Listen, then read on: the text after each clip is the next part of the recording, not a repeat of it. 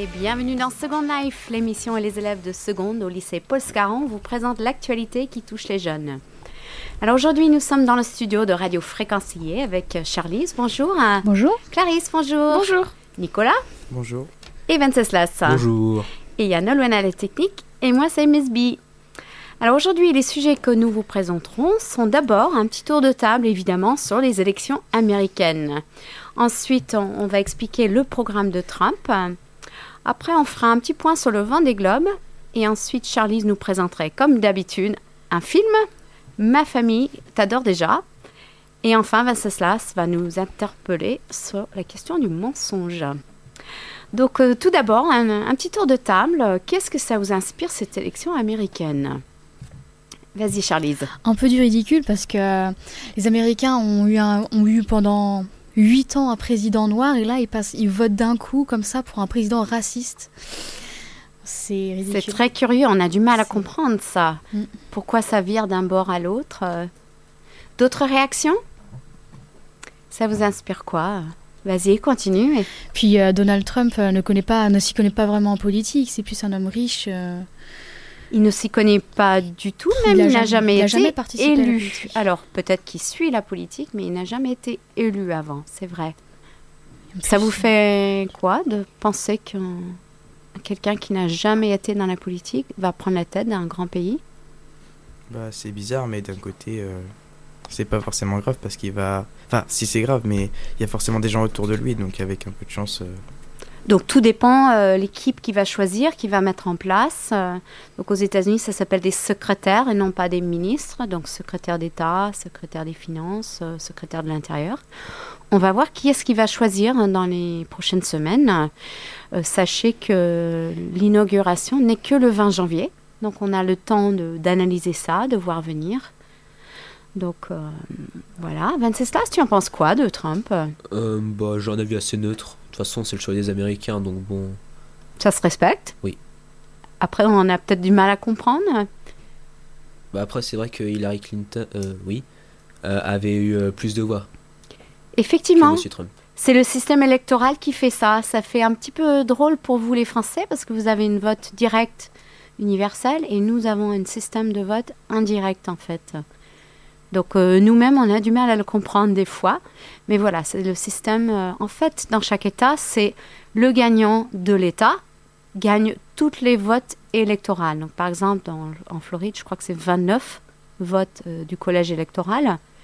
Donc c'est celui qui a plus de pourcentage qui va prendre tous les 29. Ce n'est pas proportionnel. Donc c'est ça qui est un petit peu curieux. Euh, d'autres choses qui vous interpellent, Clarisse? Tu en penses quoi de cette euh, élection bah, Trump? Moi, je suis d'accord. Je pense que je pense que c'est pas très logique euh, d'après le, le précédent président. C'est un changement radical et je pense que dans beaucoup de domaines de politique, il y aura également des changements très très radicaux. Et justement, c'est Nicolas qui va nous expliquer un petit peu qu'est-ce que Trump il prévoit de mettre en place comme politique en tout cas ce qui a été énoncé euh, tout au long de la campagne, après avoir ce qui va réellement se passer. Nicolas.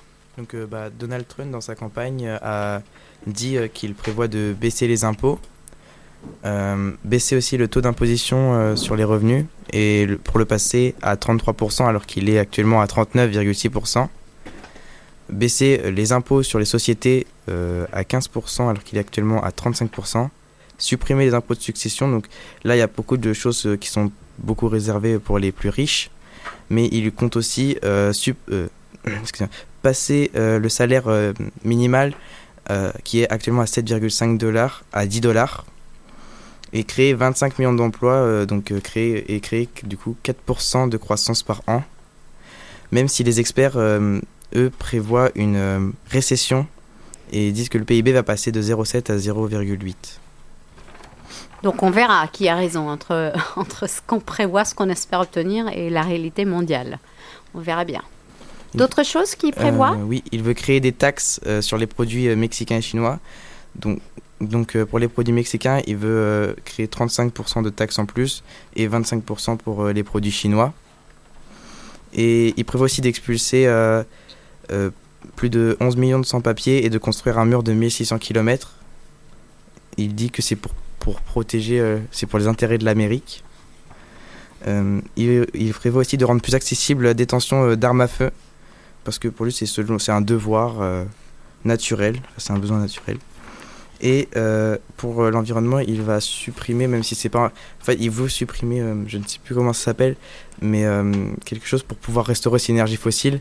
Mais ce n'est pas possible avant trois ans, parce que ça a été signé, donc maintenant.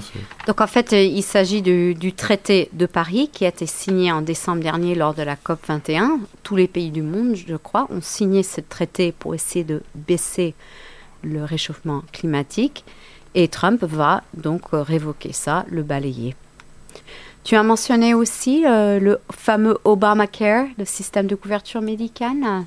Euh, non.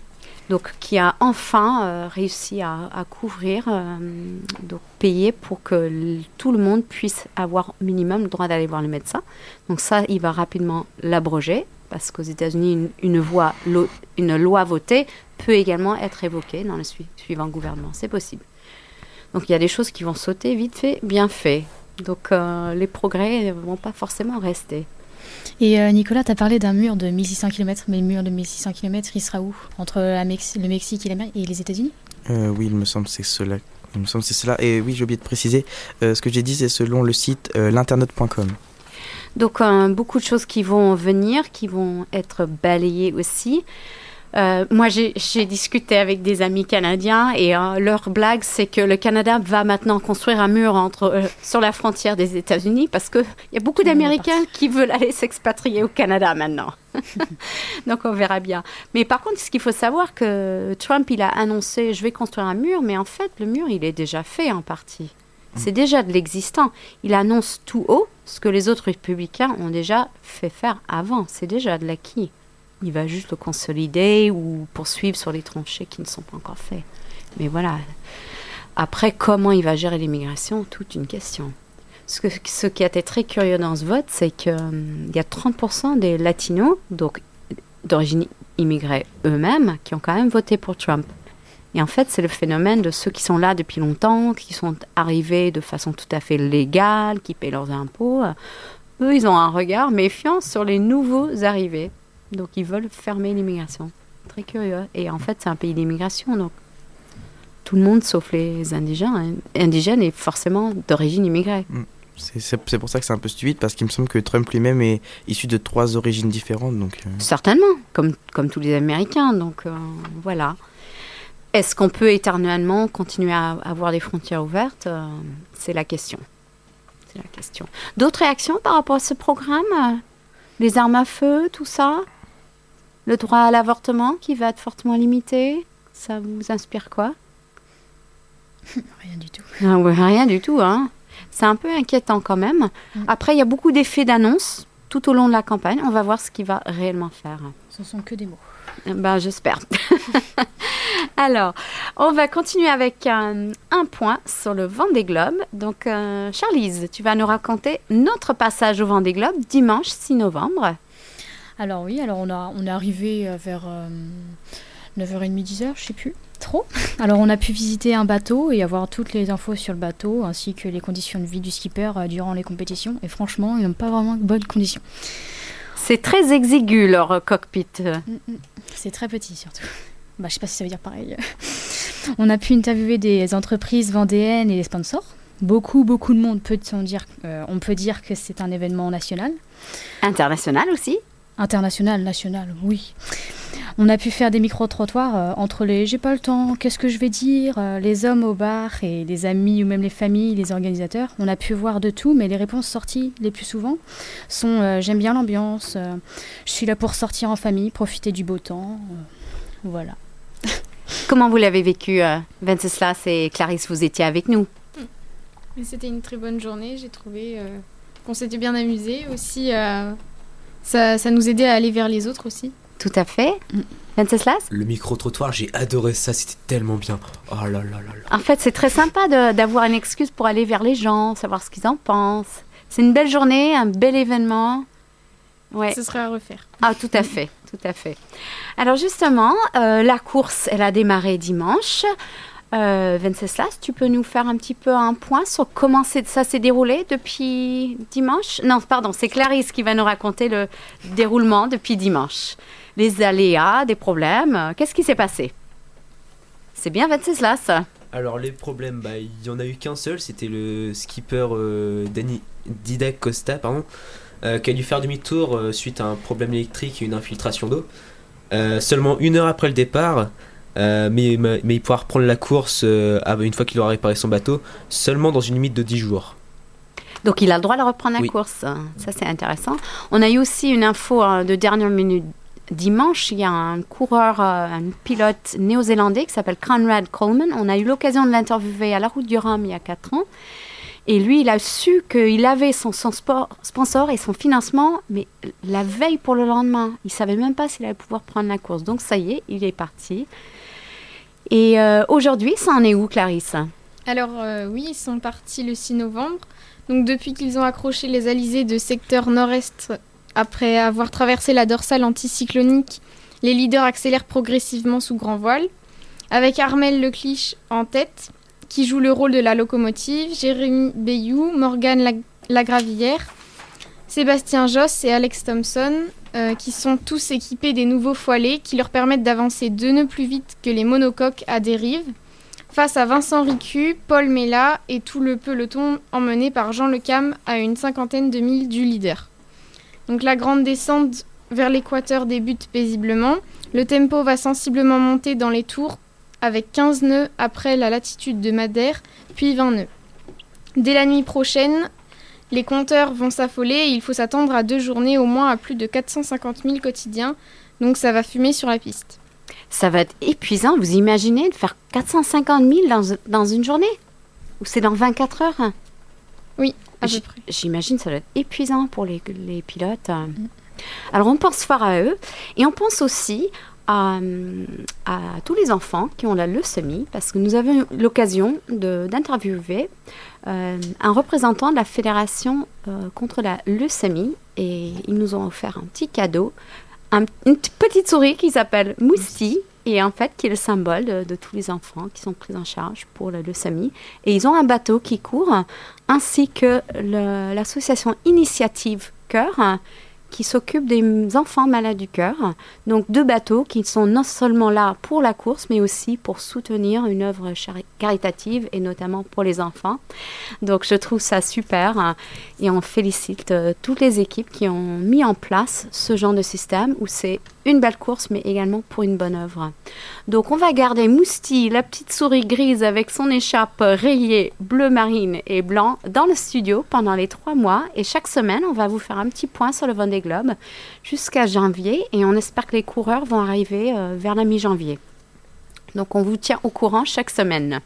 Et on fait un petit bisou à Mousti. Alors ensuite, on va revenir à nos sujets peut-être plus habituels. Et c'est Clarisse, non pardon, c'est Charlize qui va nous faire un petit point cinéma comme chaque semaine. Mais c'est pas télé cette fois-ci. Non. Donc tu vas nous présenter le film Ma famille t'adore déjà. Alors oui, euh, il est sorti hier euh, le 9 novembre. Il a été réalisé par Jérôme Commandeur et Alan Corneau. Avec euh, bah, les acteurs sont Thierry Lhermitte, Valérie Carcenti. Bon, il y en a, bien d'autres. Hein. C'est une comédie sur l'histoire de Julien qui vient de demander en mariage Eva. Les deux amoureux cours seront au cours d'un week-end avec les parents d'Eva sur l'île de Ré. Julien va faire exploser sa future belle famille qui ne tenait que par des mensonges et des faux semblants. Euh, Jérôme Commandeur, le réalisateur, est aussi acteur dans le, dans le film et il joue le rôle d'un personnage, celui du typique parisien. Euh, ma, ma, famille d'abord déjà, sorti hier au cinéma. Je vous le conseille fortement, c'est un film très drôle, avec de bons acteurs qui sont plutôt connus. Donc tu, tu l'as vu la, bande-annonce? Oui, j'ai vu la bande-annonce. D'accord. Alors qui aimerait bien le voir? Bah, Pourquoi pas Parce que j'ai pas vu la bande-annonce, mais selon la description, ça a l'air euh, plutôt drôle. Ça donne envie, hein Ça a l'air d'être fort sympathique. Euh, oui, moi aussi, ça, ça me plairait d'aller le voir. Bon, ciné ce week-end. Euh, demain, vous êtes en congé Un petit ciné vendredi soir C'est férié, alors c'est peut-être ouvert.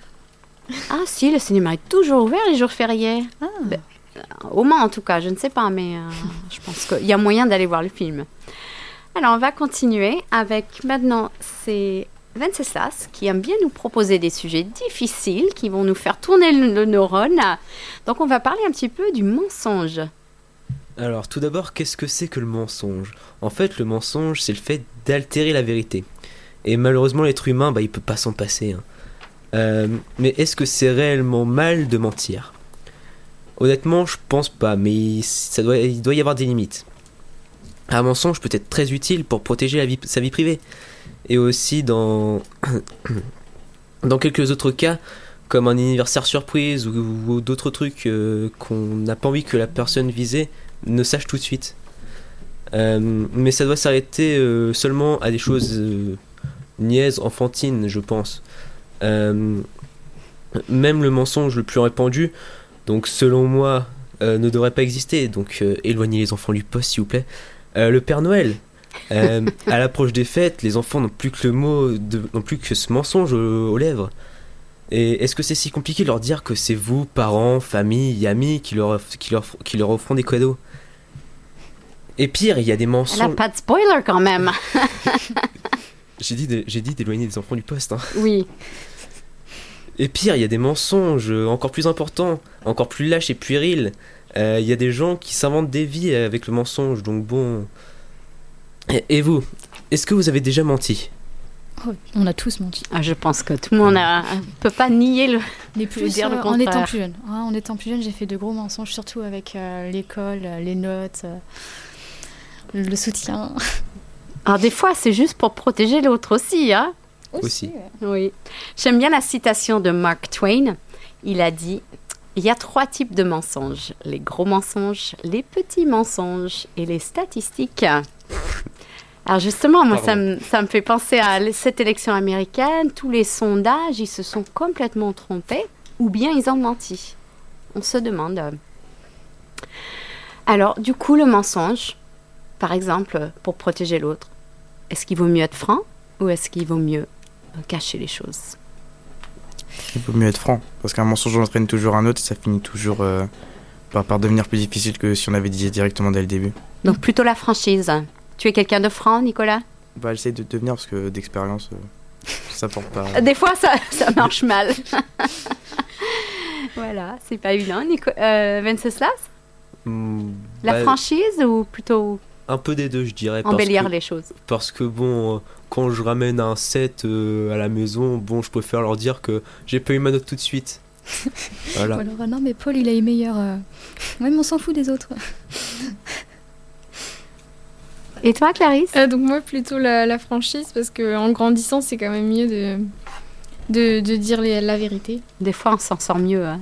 Moi, je dis toujours à mes, mes, enfants, en anglais, la phrase, c'est « Honesty is the best policy ». Il vaut toujours mieux être honnête, dire les choses franchement. Mais voilà, des fois, on est obligé, hein. Voilà. Hein. Ou alors quand c'est pour une surprise, pourquoi pas. Tout à fait. Et puis, pour moi, Noël ou la petite souris, c'est aussi pour, pour faire plaisir. C'est une petite légende. Ouais, ouais, ouais. C'est pas considéré comme un mensonge. Voilà, c'est, on va dire une fable, une légende. Et puis des fois, les, les fables et légendes, ça fait du bien, ça nous aide à grandir aussi. Mm. Ça rend heureux. Quand on est petit, on était content d'avoir des cadeaux comme ça, on croyait vraiment. Hein. Ah, mais j'y croyais à fond. Hein. Alors, on n'est pas encore à la semaine de Noël, mais euh, moi, moi c'était la petite maison, pas dans la prairie, mais dans le bois. Et euh, moi, j'avais ma chambre sous, sous les combles. Et j'entendais les, les, pieds des biches marcher sur le toit, parce que chez nous, le Père Noël, il arrive avec le traîneau avec les biches, hein. vous êtes d'accord? Et je les entendais sur le toit, c'est sûr C'est longtemps après que j'ai compris que en fait, c'était des écureuils qui marchaient sur le toit. c'est pas pareil. Mais ça va être tout son charme d'y croire. Alors, est-ce que pourquoi tu as choisi ce sujet, hein, Est-ce que c'est une thématique que tu trouves omniprésent? Oui dans, dans, notre société, il y a beaucoup de mensonges, comme avec euh, les présidentielles et tout. Donc bon, les hommes politiques. Euh, les pubs.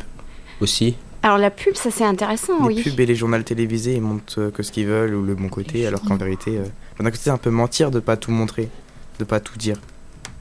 Donc est-ce que c'est pas à nous d'être d'être vigilants, de toujours bah, questionner les choses, avoir du recul? Faut pas tout croire bêtement, je pense. Mais bon. Mais en même temps, euh, tout le monde. on veut bien nous mener à croire certaines choses. Hein. Ouais, mais après, ça peut nous rendre méfiants et nous fermer, donc bon. Mhm. D'accord. Et les promesses électorales, là on est en pleine présidentielle, les promesses électorales pour vous, c'est des mensonges ou c'est des promesses? C'est du vent. Parce que généralement, ils, disent des trucs, mais je suis, ils peuvent même pas, eux-mêmes, le, les, ils savent qu'ils vont pas les réussir à... 100%. À accomplir, à, mettre en œuvre ce qu'ils disent. C'est juste pour se faire élire ou pour euh, se faire remarquer. Ils aiment bien dire aussi ce qu'on aimerait bien entendre aussi. Donc, euh, gare à nous euh, de se méfier aussi quand même. Hein. Alors justement, Trump, il a fait beaucoup, beaucoup d'annonces effets de choc et on ne sait pas s'il va réellement les faire ou pas. C'est beaucoup d'effets d'annonce. On verra si c'est des vraies promesses ou c'est juste pour euh, se faire élire. On verra bien. Bon, bah, méfiance quand même, mais on va se faire plaisir quand même en regardant les médias pour le vent des globes et on verra la suite pour les élections américaines qu'est-ce qui va se passer entre maintenant et janvier, l'équipe qui sera élue, qui sera nommée et qu'est-ce qui va se passer? Sur ce, on vous laisse et on vous incite vivement à aller au cinéma ce week-end, puisqu'on a un jour de plus, et un bon repos.